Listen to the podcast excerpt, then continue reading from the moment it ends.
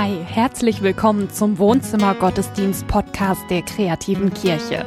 Glauben singen, Glauben leben. Schön, dass du da bist. Hi, herzlich willkommen zum Wohnzimmer Gottesdienst an diesem besonderen Sonntag. Wohnzimmer Gottesdienst am Ewigkeitssonntag. Das Thema heute ist, was kommt nach dem Tod? Der Matze hat dazu eine gute Predigt mitgebracht. Daniel und ich werden uns darüber auch noch austauschen, unterhalten nach dem Gottesdienst. Und vielleicht ist es für dich eine Möglichkeit, dir heute mal Gedanken zu diesem Thema zu machen, ein bisschen was zuzulassen und dich ja, damit auseinanderzusetzen. Ich glaube, wir haben die Möglichkeit, das an uns ranzulassen, das ganze Thema, weil wir einen guten Gott haben. Wir haben einen Gott des Lebens, einen Gott, der Mensch wurde, um Leben zu verschenken an uns. Und genau deshalb, glaube ich, können wir das aushalten, haben wir guten Grund zur Hoffnung und sollten wir dieses Thema echt ganz ernsthaft ähm, für uns bearbeiten. Wir feiern Gottesdienst zusammen im Namen des Vaters, der uns liebt, im Namen seines Sohnes, der lebendig bleibt und im Namen des Heiligen Geistes, der uns Kraft schenkt. Amen. Was kommt nach dem Tod? Es ist schwer darüber zu sprechen. Es ist unendlich schwer. Weil wir irgendwie nur eine Ahnung haben und gleichzeitig wissen, das ist unser Schicksal. Das wird uns begegnen. Weil wir selbst betroffen sind. Es gibt ja kaum einen, der nicht schon mal wirklich tief getrauert hat. Und vor allen Dingen, weil wir nichts Genaues wissen. Höchstens eine Ahnung gibt es. ich habe nachgeguckt, es gibt angeblich drei Millionen Menschen in Deutschland, also relativ viele, die Nahtoderfahrungen gemacht haben. Das heißt, das sind Menschen, die waren im klinischen, im menschlichen Sinne tot und sind wieder zurückgeholt worden ins Leben, reanimiert worden. Und die bringen Bilder mit voll Licht, das Gefühl von Wärme. Die wenigsten haben nach so etwas noch Angst vorm Sterben. Aber trotzdem sind das ja nur Hinweise. Wir wissen nichts Genaues, weil niemals jemand wieder zurückgekommen ist, der ganz tot war und nicht nur nah am Tod. Ich glaube nur trotzdem, es bringt uns nicht weiter, deswegen nicht darüber zu reden. Ich glaube, wir müssen uns darüber austauschen, was wir für Bilder in uns haben, was wir für Meinungen dazu haben. Denn das wird uns passieren und die Frage ist, wie können wir über diese Schwelle drüber gehen? Befreit und getröstet oder voller Angst? Das ist die Frage. Ich möchte meine Meinung heute mal darlegen. Und das ist natürlich eine christliche, das ist klar, sonst würde ich ja wahrscheinlich hier nicht sitzen. Ich glaube an die Auferstehung der Toten und das ewige Leben. Und das nicht nur, weil das im Glaubensbekenntnis so heißt oder weil ich so erzogen worden bin, das kann man jetzt auch eigentlich nicht sagen. Ich komme nicht aus so einer super frommen Familie, sondern weil ich es ausprobiert habe. Ich habe ausprobiert, was tröstet mich am offenen Grab? Ich habe wirklich genug nahestehende Menschen verloren im Laufe der Jahre. Und ich habe oft genug an offenen Gräbern gestanden und habe Menschen beerdigt, die ich auch kannte und auch mochte. Und Auferstehung und ewiges Leben, das ist der Gedanke, der mich da durchgebracht hat. Und ich glaube, eigentlich ist das sogar der Grund, weshalb ich überhaupt angefangen habe, nach Gott zu suchen, weil ich gedacht habe, ich muss etwas finden, was mich trägt. Was mich trägt durchs Leben, wo ich weiß, dass ich sterben muss. Wenn ich so einen christlichen Glauben in mir habe, dann weiß ich, ich gehöre eigentlich schon zur Minderheit. Also noch vor 20 Jahren war es so, dass ähm, solche Gedanken häufig zu sehen waren in Traueranzeigen. Da standen häufig Bibelverse drüber. Zum Beispiel, er wird abwischen alle Tränen von ihren Augen und Tod wird nicht mehr sein und Leid und Geschrei wird nicht mehr sein, sondern das Erste ist vergangen. Das ist die große Vision, wie es uns ergehen wird, am, äh, kurz vor dem Ende der Bibel, in der Johannesoffenbarung. Heute steht dann da, auf ewig unvergessen. Und der Unterschied, der mich dabei beschäftigt, ist, auf ewig unvergessen, das müssen wir selber machen. Wir selber müssen Ewigkeit machen. Ich war bei vielen Beerdigungen, wo freie Redner gesprochen haben. Und ich will keinem zu nahe treten, da waren tolle Redner dabei und die haben es auch gut gemacht, an den Verstorbenen zu erinnern. Das gehört ja auch dazu. Aber die haben nichts, nichts, was mir Hoffnung geben kann, weil irgendwann kommt immer dieser Punkt mit dem ewigen Gedenken. Was sollen sie auch anderes sagen? Und jedes Mal denke ich an der Stelle, ja, das mit dem ewigen Gedenken, das ist schneller vorbei, als die Buchstaben vom Grabstein verwaschen sind. Bei uns in der Familie, da werden jetzt die ersten Gräber eingeebnet. Das geht so nach einer bestimmten Pachtzeit, nach 20, 30 Jahren. Ich weiß nicht, ob du das mal gesehen hast. Da kommt ein Bagger. Und der gräbt alles aus, sortiert das in verschiedene Container und dann wird das eingeebnet und eingesät und dann ist da nur noch ein Stück Rasen. Das dauert zwei Stunden, dann ist da nichts mehr. Und Erinnerungsstücke, das gibt es ja fast gar nicht mehr. Wenn wir jetzt in einer, wir sind ja eine Gesellschaft, wo die Moden immer schneller kommen und alles schneller weggeworfen wird. Meine Kinder, die können sich später nicht an mich erinnern mit, einer, mit Hilfe einer goldenen Uhr oder einem besonders tollen Schrank oder so, weil bei uns ist alles aus schwedischer Presspappe. Da gibt es nichts, was so lange hält. Ich habe das selber probiert. Mein Bruder ist vor 15 Jahren bei einem Arbeitsunfall gestorben. Und ich habe ein tolles Erinnerungsstück, finde ich, nämlich sein Gürtel. Das ist der Gürtel, den ich seit 15 Jahren fast jeden Tag trage. Wir haben auch schon die meisten Komponenten irgendwann mal auswechseln müssen, aber es ist immer noch sein Gürtel für mich. Das ist eine tolle, wunderbare Erinnerung. Aber dadurch kann ich ihn überhaupt gar nicht festhalten. Das ist nichts Ewiges. Zuerst kommen die Kleidungsstücke in den Sack und weg, dann räumt man die Wohnung aus. Irgendwann vergisst man die Handynummer und wie der Mensch, den man geliebt hat, wie der gerochen hat. Für meine Kinder ist mein Bruder nur ein Foto an der Wand und die gleichen drei Anekdoten, die Papa ständig erzählt. Meistens, wenn er irgendwie traurig ist. Wir können keine Ewigkeit schaffen. Das ist das Problem.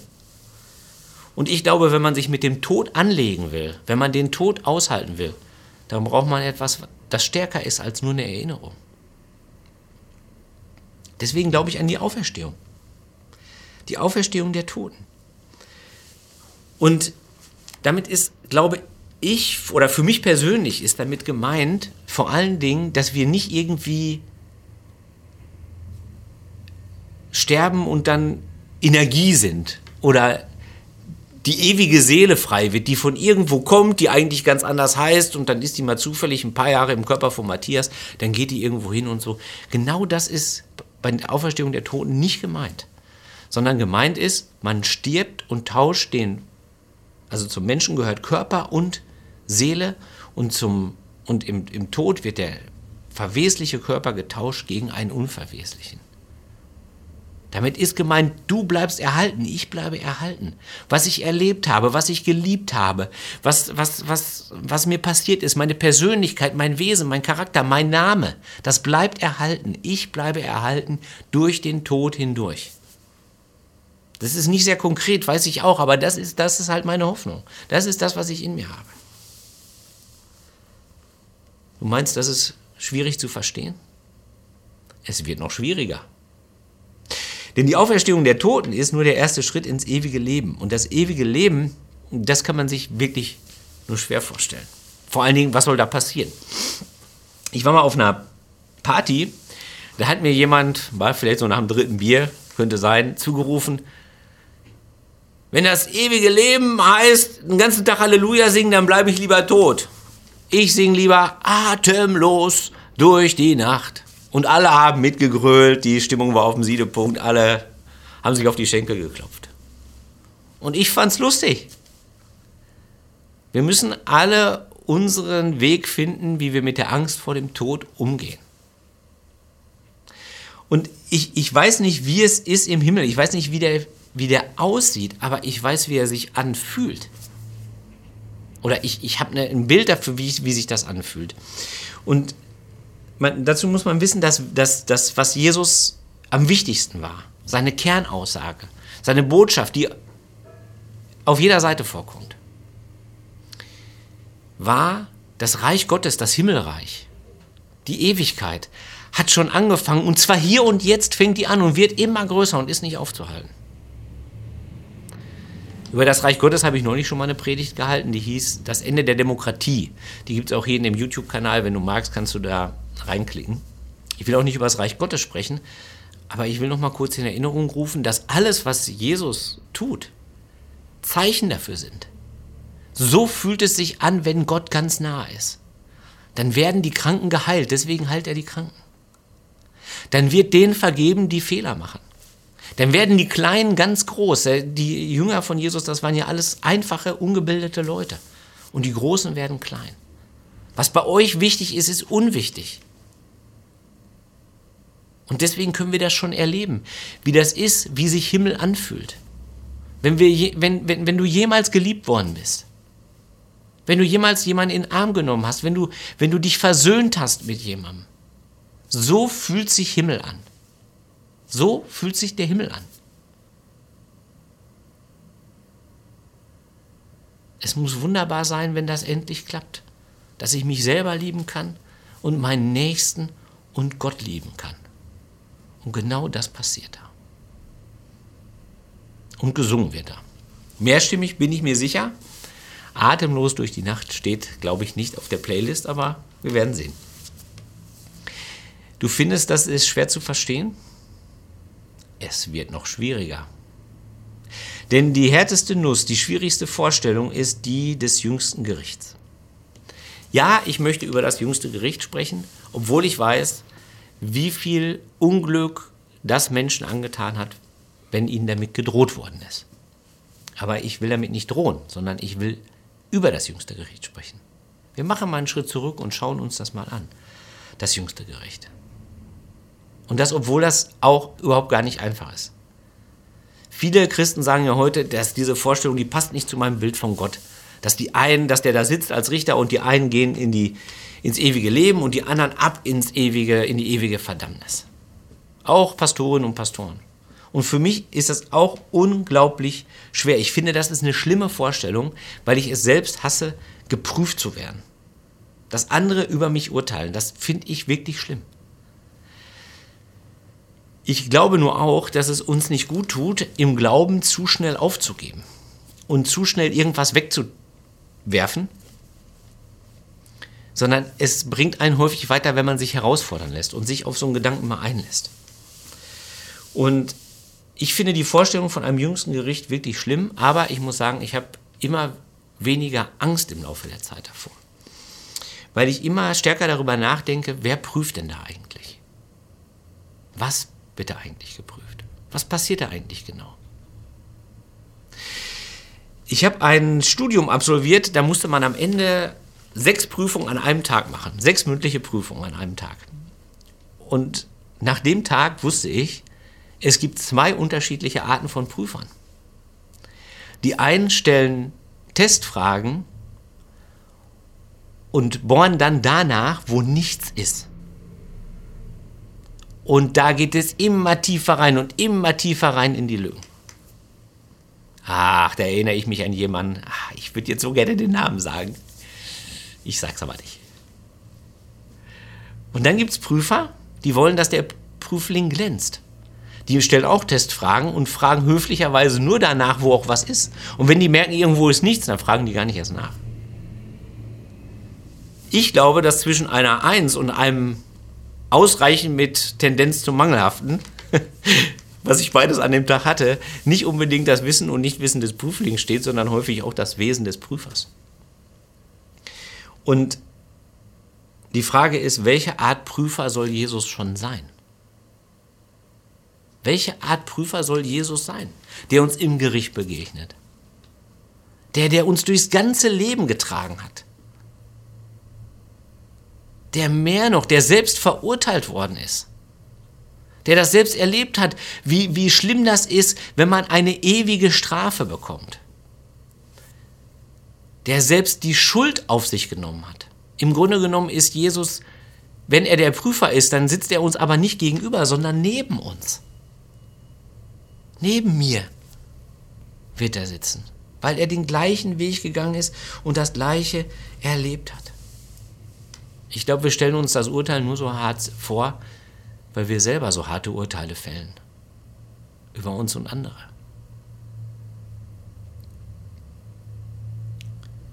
Vielleicht auch, wenn man uns versucht hat beizubringen, dass Noten etwas über unseren Charakter aussagen.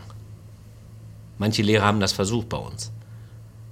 Das stimmt nicht. Die Note sagt nur etwas aus über das, was ich getan habe, zu einem bestimmten Zeitpunkt. nicht über mich. Das ist eigentlich auch die Vorstellung von Paulus. Der hat diesen Gedanken, dass äh, das jüngste Gericht so etwas wie eine Prüfung sein kann. Und zwar schreibt er im ersten Korintherbrief, das Feuer wird prüfen, wie das Werk eines jeden Einzelnen beschaffen ist. Verbrennt das Werk, wird er seinen Lohn verlieren. Er wird zwar gerettet werden, aber nur wie jemand, der gerade noch dem Feuer entkommen ist. Gerettet wie jemand, der gerade noch dem Feuer entkommen ist. Geprüft wird das, was ich getan habe. Und das, was ich toll gefunden habe an mir, worauf ich mir wirklich was einbilde hier, das gilt da nichts. Das ist auch so ein Thema, was man hier auf jeder Seite nachlesen kann. Ständig redet Jesus übers Geld. Warum? Weil Geld hier total wichtig ist. Im Reich Gottes zählt das nicht. Was ich mir als Leistung anhefte, die tolle Erziehung meiner Kinder, das zählt da nicht. Das wird eine ganz bittere Stunde. Alles, was ich mir als Leistung anhefte, wird da verbrennen. So stellt Paulus sich das vor in diesem Bild. Das wird da vergehen und das ist eine bittere Stunde. Und das ist auch eine gute Stunde. Weil es auch darum gehen wird, warum ich so gehandelt habe. Was mich dazu gemacht hat, was mich dazu getrieben hat, was mir angetan worden ist. Welche Angst mich dazu getrieben hat, völlig unsinnige Dinge zu tun und zu entscheiden. Ich habe das schon mal erlebt. Dass Bilanz gezogen wird in einem, über ein Leben, in, damals waren es anderthalb Stunden und es war bitter und heilsam zugleich. Ich wurde zu einer Frau gerufen, die ich von früher kannte, Krankenbesuch im Krankenhaus. Da komme ich in das Krankenzimmer, Einzelzimmer, und ich sehe die und denke, oh Mann, die ist nicht einfach nur krank, sondern die wird sterben. Das war ganz deutlich zu sehen. Und sie war vorbereitet auf das Gespräch und hat mit mir Bilanz gezogen. Deswegen sollte ich da hinkommen. Und das war ganz bitter, weil in ihrer Kindheit hatte sie schlimme Dinge erlebt mit der Mutter, das lief gar nicht gut. Und da gab es viele heilsame Momente, wo wir gelacht haben, wo sie erzählt hat von ihren Kindern, von ihrem Mann, den sie unheimlich geliebt hat. Und das hat ihr unheimlich geholfen, sich zu verabschieden, obwohl sie wirklich viel zu jung war zum Sterben nach, nach unseren Maßstäben. Am nächsten Tag haben wir das Vaterunser zusammen gebetet und dann ist sie ein paar Stunden später gestorben. Bitter und heilsam zugleich kann es sein, die Bilanz eines Lebens zu ziehen. Aber das ist kein Urteil über mich, sondern nur über das, was ich getan habe. Er selbst wird gerettet, aber wie durch das Feuer hindurch das Feuer der Befreiung.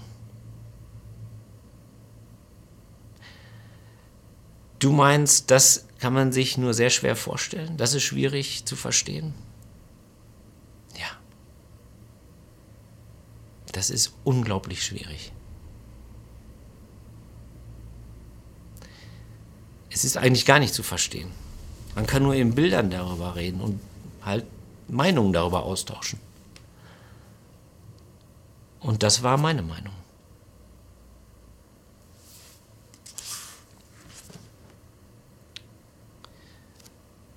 Wenn man keine Antwort bekommt, habe ich gelernt, dann hat man die Frage falsch gestellt. Wenn es keine prüfbare, gute, echte Antwort gibt, sondern nur Meinungen, dann hat man die Frage falsch gestellt. Deswegen glaube ich, die Frage ist nicht, was kommt nach dem Tod, sondern die Frage ist, wer kommt nach dem Tod? Und dazu habe ich nicht nur eine Meinung oder einen Eindruck oder ein Bild oder ein Gefühl. Dazu habe ich Gewissheit. Wer kommt nach dem Tod? Der Einzige, der schon aus dem Tod zurückgekommen ist. Der, der stärker ist als der Tod. Er hat viele Namen. Jesus, Lehrer, König, Freund und Bruder. Es ist der, der versprochen hat, ich lebe und ihr sollt auch leben. Amen. Glaube, für mich ist ähm, gerade dieser Punkt von, ähm, von diesem Fragewechsel wichtig. Also nicht, ähm, was kommt nach dem Tod, sondern wer kommt nach dem Tod. Jesus hat gesagt, ich, ich lebe, ich bin lebendig und ihr sollt auch leben. So, das verändert alles. Ja, ich fand es auch super, super stark, wie man es am Ende halt genau diese Kurve gegangen ist, Ja. weil es darüber so greifbar wird. Ja. Also ich empfinde das nämlich exakt so, dieses, du, das findest du ist schwer zu verstehen und dann redet, dann geht das ganze Thema noch weiter, jetzt kommt auch noch Gericht und so weiter und das findest du ist schwer zu verstehen. Ja. genau so ist es. Also ich finde es super schwer zu verstehen. Ich finde den Gedanken auch, ich, was für absurd, so darüber nachzudenken, weil, weil, weil das ja nun mal ganz verrückt ist. Also so richtig, ich kann darüber nur nachdenken und auch nur das an mich ranlassen über Jesus. Ja. Ich finde, nur durch ihn und mit ihm kriegt es also was Hoffnungsvolles und auch was Greifbares und irgendwas, was ich auch zulassen kann. Also für mich hängt das nur, an ihm. Wenn du das Gefühl hast, dass du jetzt vielleicht ein bisschen was hast, was dich beschäftigt, was du gerne teilen möchtest, wo es dir gut tun würde, dass jemand dich dabei im Be Gebet begleitet, dann wende dich gerne an unser Gebetsteam. Ähm, es gibt hier ein Team, was genau dieses zur Aufgabe hat und es gerne für dich tut. Wenn du gerne über das Thema Was kommt nach dem Tod noch ein kleines bisschen weiter nachdenken möchtest, dann empfehle ich dir die Folge Auf dem Kaffee von heute. Julia und ich werden genau das gleiche Thema machen wie im Gottesdienst. Wir wollen klären, was kommt nach dem Tod. Also weißt du, mit Tod, Ewigkeit, Gericht. Wir wälzen das alles nochmal um, so wie wir es verstehen und wie wir es halt auch, auch ins Herz kriegen. Ja? Wie, wie da eine Hoffnung drin steckt für uns. Und wenn du spenden kannst und möchtest für diesen Gottesdienst, für die kreative Kirche, dann tu das gerne. Ähm, hier ist eine Adresse eingeblendet, unter der du das tun kannst. Ich würde dir gern, wie immer, unsere Kanäle äh, ans Herz legen. Klar, YouTube und ganz besonders heute Facebook. Denn um 17 Uhr machen wir eine Watchparty mit Niri Ved. Also sie hat ein Konzert, passt sehr gut zu diesem Sonntag, 17 Uhr auf Facebook. Also auf dem Facebook-Kanal der Kreativen Kirche. Perfekt. Sei dabei. Wir werden es auf jeden Fall auch gucken. Klar. Und ähm, ja, jetzt bleibt uns nur noch zu sagen, hab einen schönen Sonntag, ähm, genießt die Zeit und bis nächste Woche. Mach's gut. Tschüss.